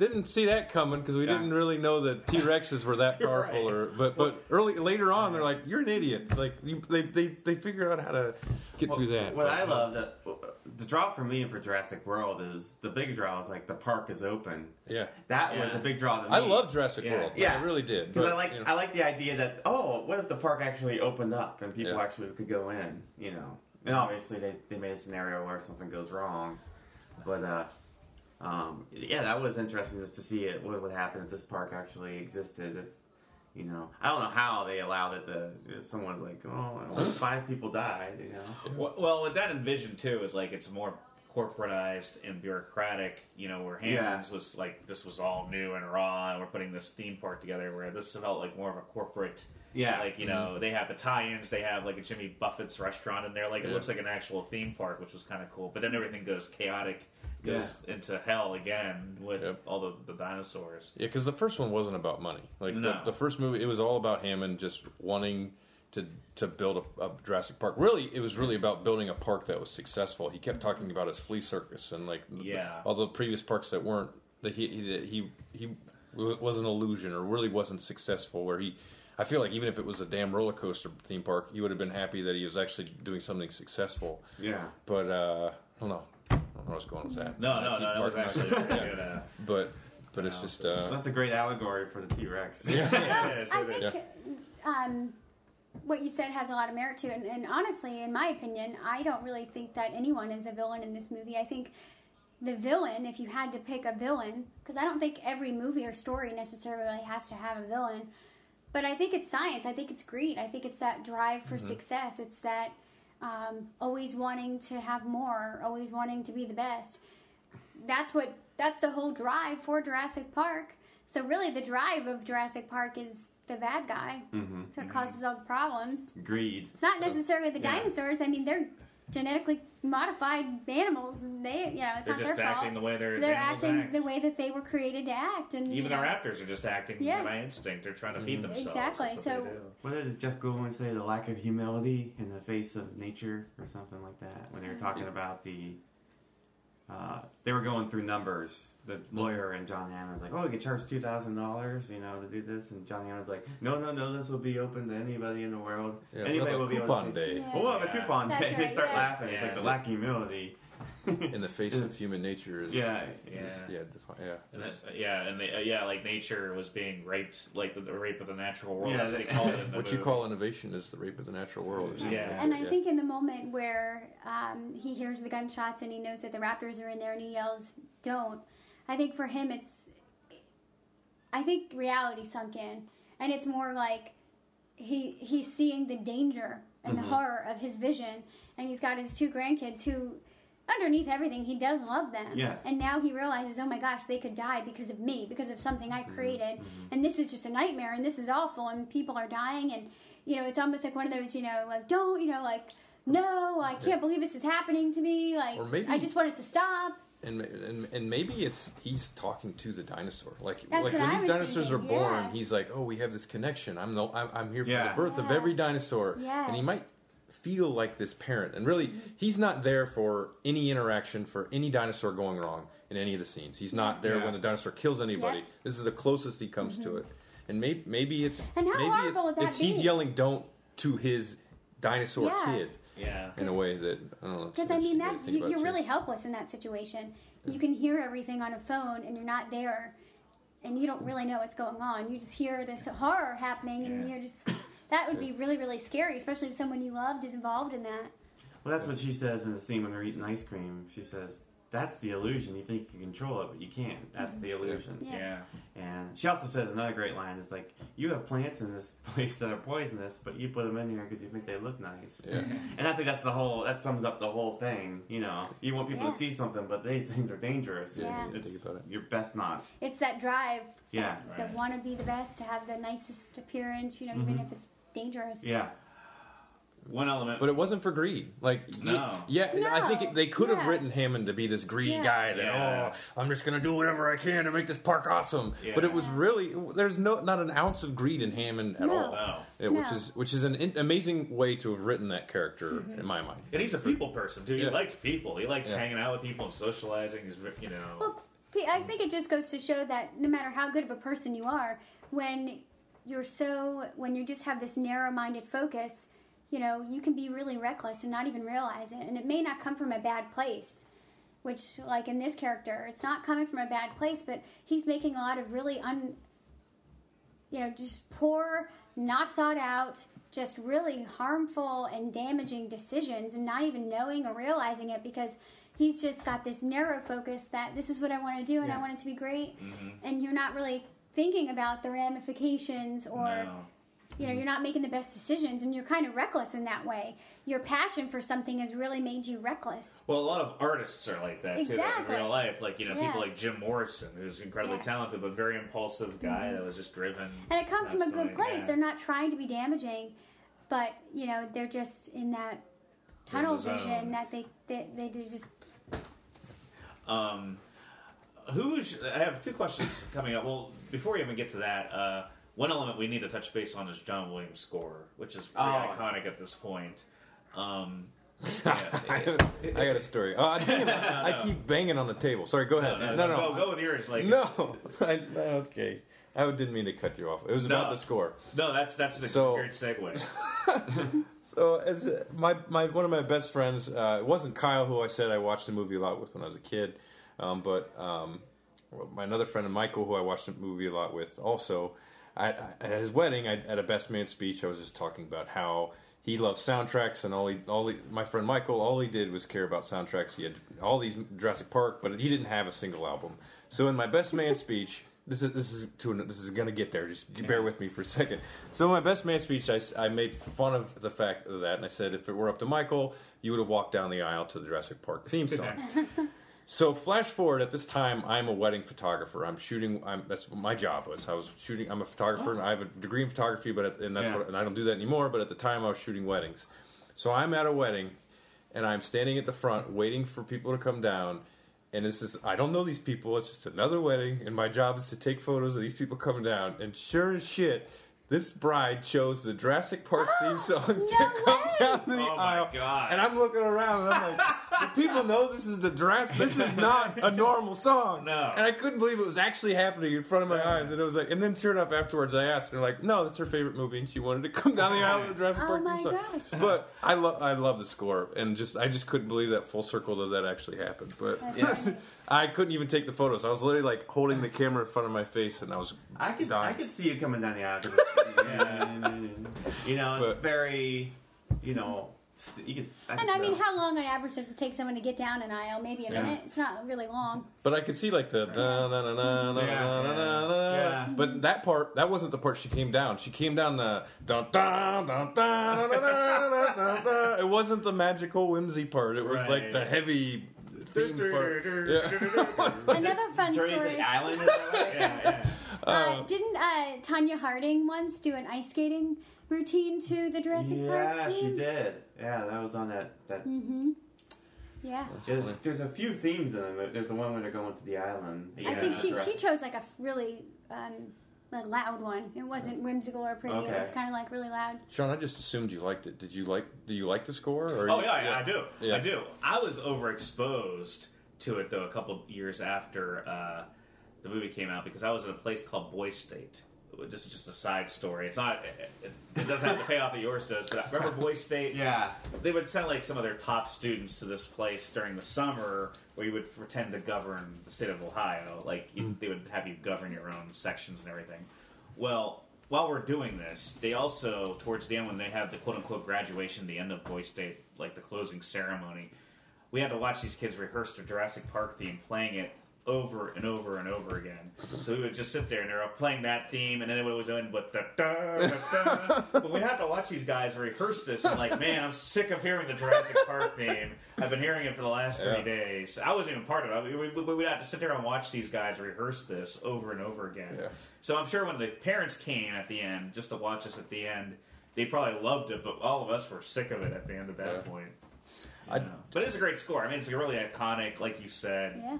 So memorable. John Williams is a genius. I love. Yeah, if, if anybody's an alien, I would believe it was John Williams. Yeah, like, he's- like, really, I just I don't Yeah. know how the how like so many childhood memories come from that song before the movie. Like and Yeah. not just that song, but E.T. and Mm-hmm. uh, The Star I- Wars Yeah, it's amazing. know. I don't know how he's done he it. he is legitimately incredible. Like if you listen, even the stuff that's not as iconic, just the whole score. If you listen to an album of John Williams scores, or you just watch the movie, it's like man, all these cues he hits are just pitch perfect. It's like he just captures the entire tone of a movie mm-hmm. in the score. He's a genius. Yeah. And he's Yeah. still kicking, right? He's still. Yeah, he's. I don't know if he's done any movies recently, but I know, I know he's.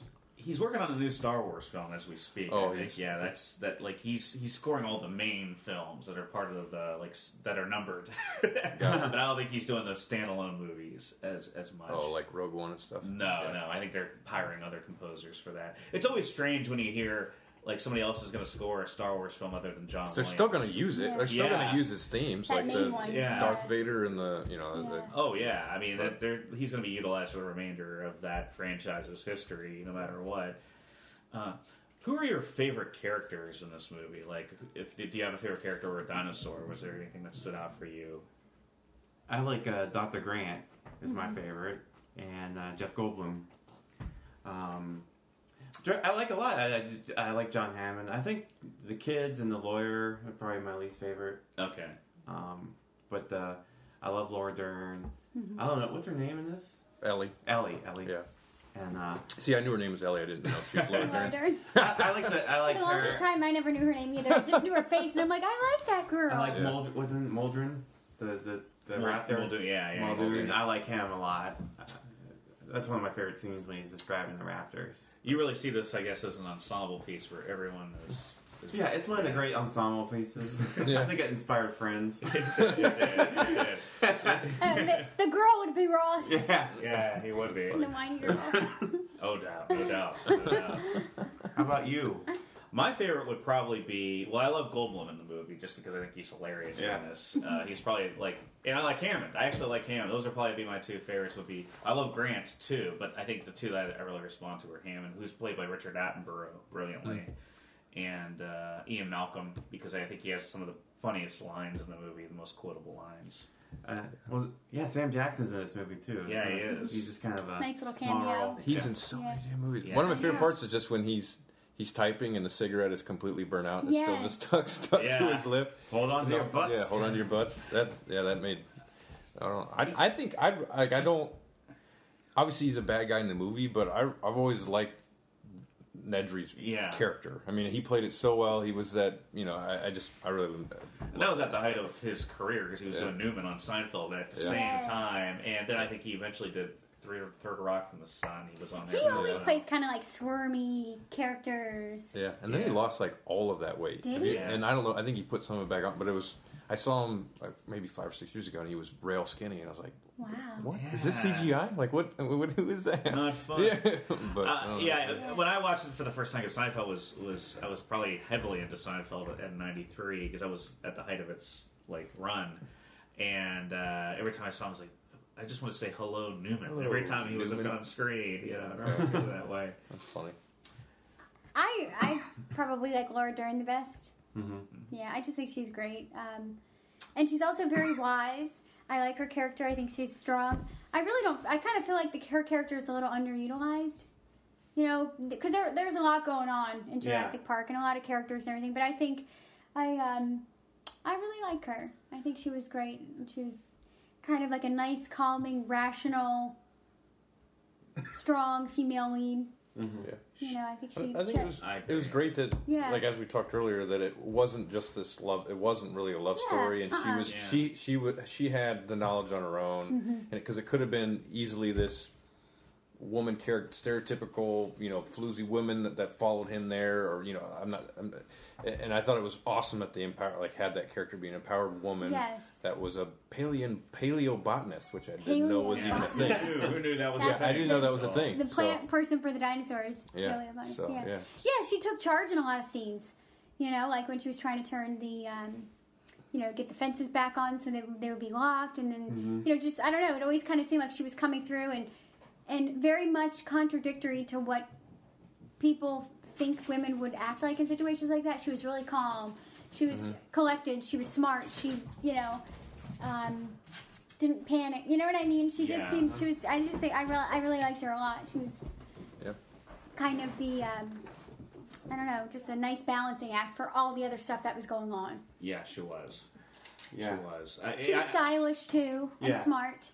Laura Dern in general is just a really str- great actress Yeah. because she's in so many movies that I've seen recently, Blue Velvet, and you revisit things and you just see what a really str- Mm-hmm. Yeah. s- sturdy actress she is. She's really consistently I strong agree. and everything. Yeah, I've She always never really liked gets to, her. a, a starring role or a lead role that often. Yeah. Yeah. If I'm not mistaken, I think she was she won an Oscar for a film. If I'm not mistaken, She during might that have. Time. Yeah, because she she's one of those actresses um, that you see her in a lot of movies. Like I didn't re- I didn't learn her name for a long time. I just knew her face, and I was like, oh, I like her. You know, she's just one of those likable, I think, actresses.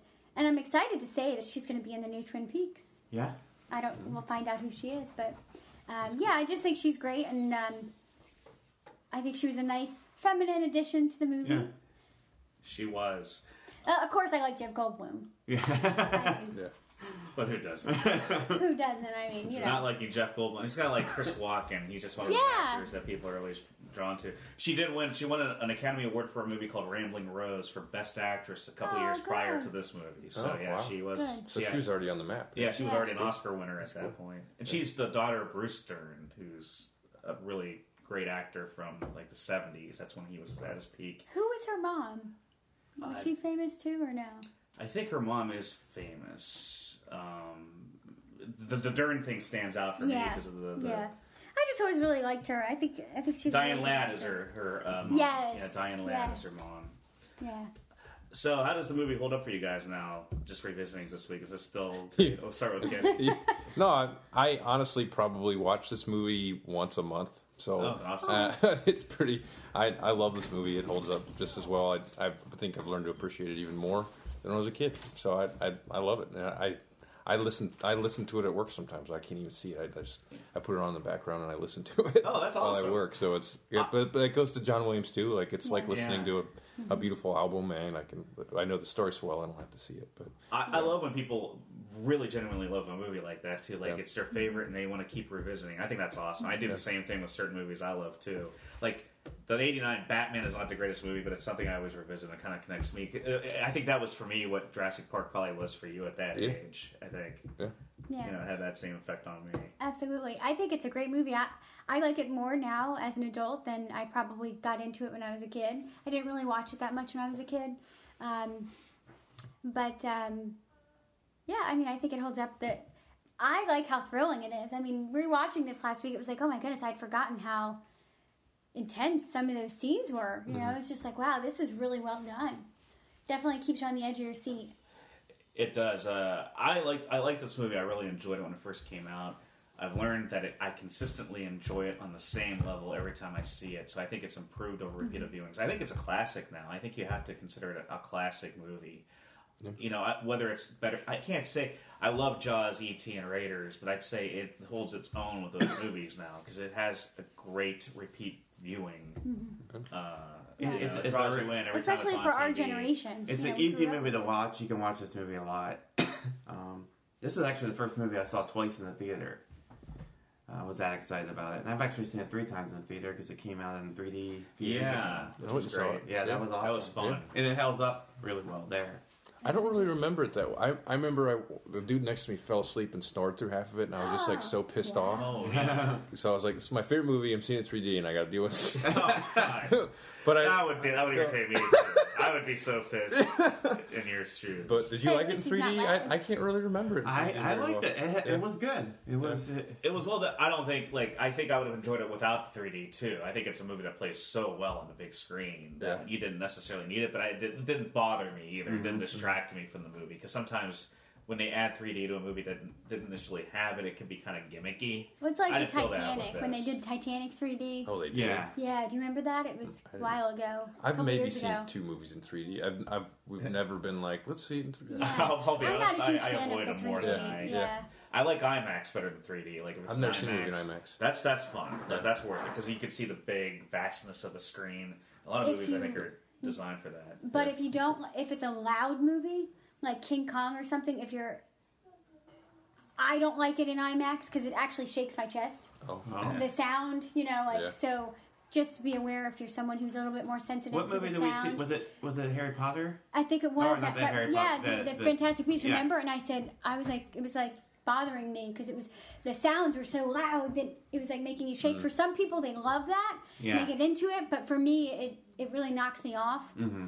and I can't. Um, it gives me headaches too because Yeah. I'm I, I've always been a little bit more sensitive to sound. I think, but Yeah, I mean, so like a it's movie just- like this is loud, and just be aware of that. You know? Yeah. Yeah. I think I would Really love loud. it. Like Yeah. to You feel probably to would, feel the movie. yeah. I don't know. Like I Like think the you more to be Yeah. part of that movie. Especially Yeah. the don't scene know. with the Tyrannosaurus Rex. Yeah, Yeah, but uh, to each his own. You know, I, I think I just heard that there, Yeah. there's a movie coming out where it's they're calling it 4D, where you can feel and smell. Have you guys yeah, heard about I heard that? about that. I heard it like in passing. I don't know if it was Kong or.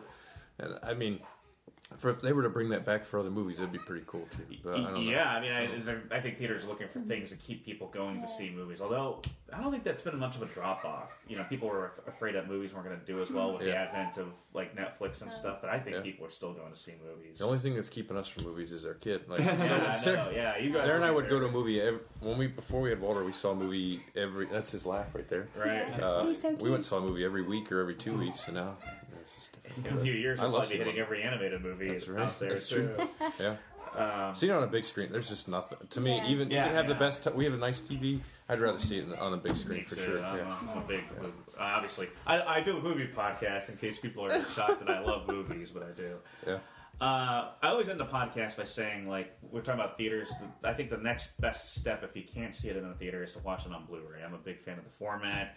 Uh, Jurassic Park, of course, has been released several times on Blu-ray. I don't own it myself. I don't know if you do, Kenny. I have it on Blu-ray. It You can borrow great, it if you doesn't want. it? Yeah. Oh, I will. I will. now. uh, it, ha- are the features great? Does it look great on Blu-ray? Yeah, and I think you could be suspect, be like, man, it's going to have even more detail with the CGI movie that was made in '92, but it looks good, you know. And, and they they didn't remaster it. I don't think like what they.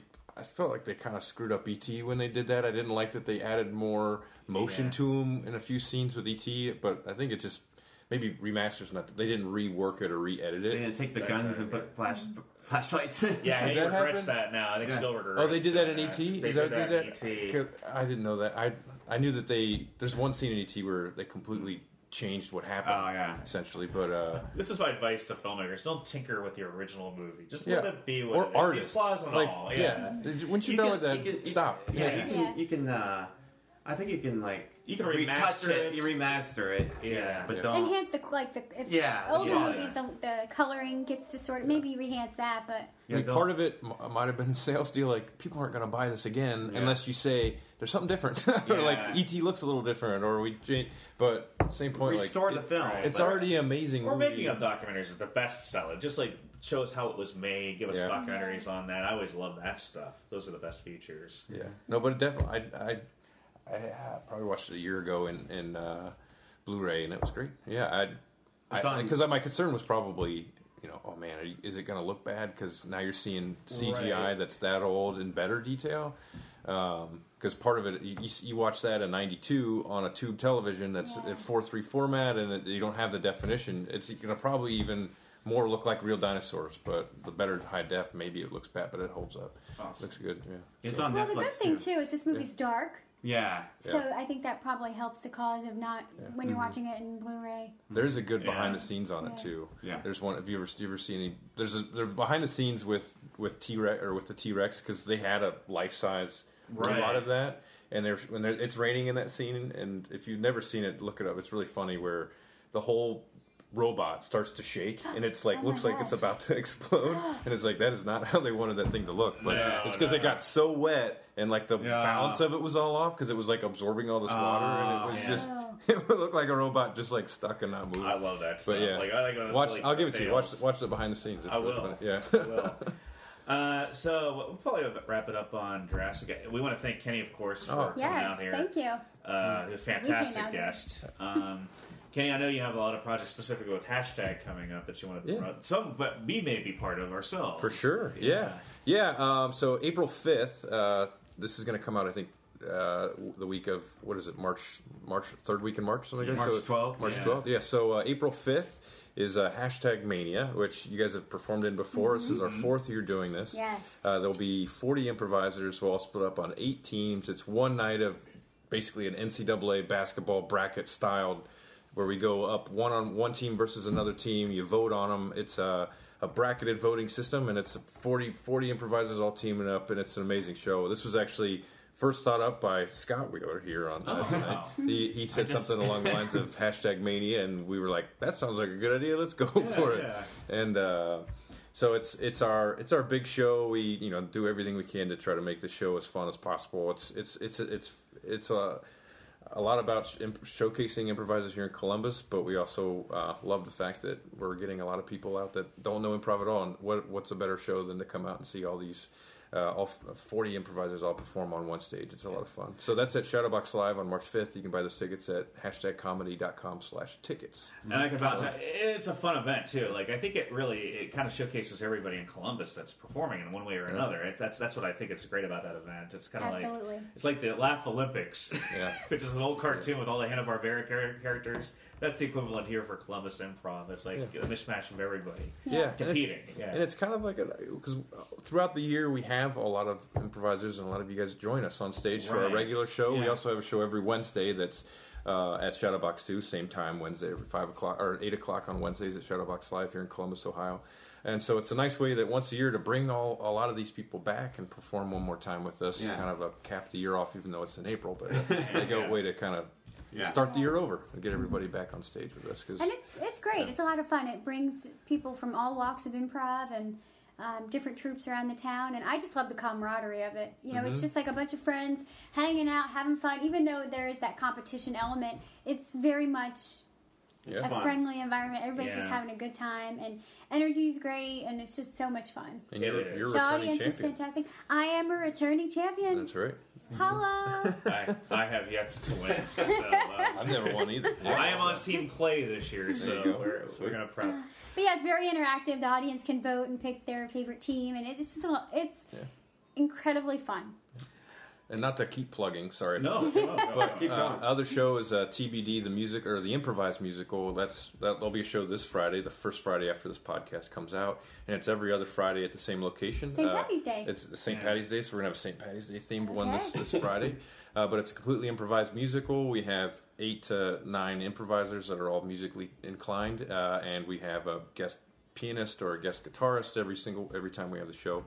And uh, those sell, we've sold out every show so far this year, so it's a Wow, lot of fun. fantastic. And uh, yeah, look forward to keeping Are that you going. in So- that? Are you one of the players I'm in TBD? Okay. in Yeah. So uh, yeah, recommend your listeners come out and check us out there, and uh, it's it's it's a, it's a joy. We we love that show very much too. It, that's So, another great show, and it's really innovative too. Like just doing a full fledged musical it's not Mm-hmm. something you see too often in improv. So uh, that's just a really cool event. Yeah, and it's a testament to improv itself. You know, just all of us willing to work together, and because it'd be you, know, you have to come up with a story, and it, it, coming together and be like, "All right, you're the lead. You're gonna get to be Yeah. the lead the rest of the show," and Yeah. and we're all willing to say, "Yep, we're gonna take the back seat," or you know, we're gonna Yeah. support you to be the lead, and because it could just turn into an ensemble where everybody, ha- and it just is a little different. So um, it's just a lot of fun to see this the group of people in this TBD, the music, the improvised musical, come together and put on a put on a show. So, Exactly. and, it's- and, uh, so it's great. That's it's fantastic too. If you have a chance to check it out, really do check it out.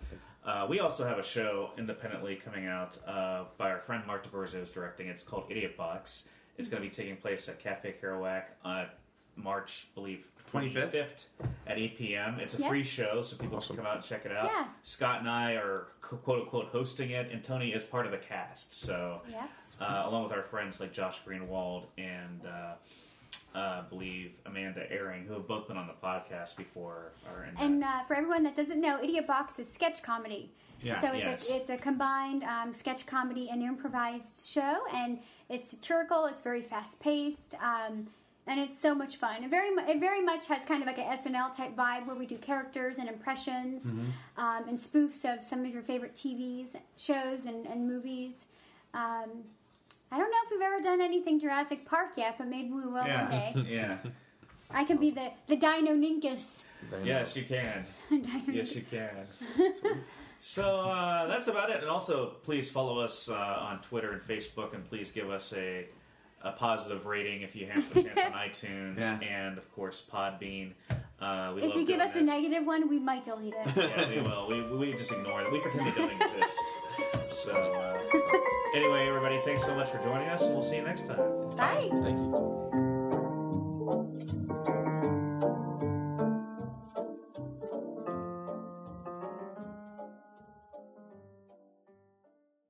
Uh, now, now, eventually, you do plan to have dinosaurs on your on your dinosaur tour, right? Hello? Uh, hello? Yes? Dino droppings? Droppings? That is one big pile of shit.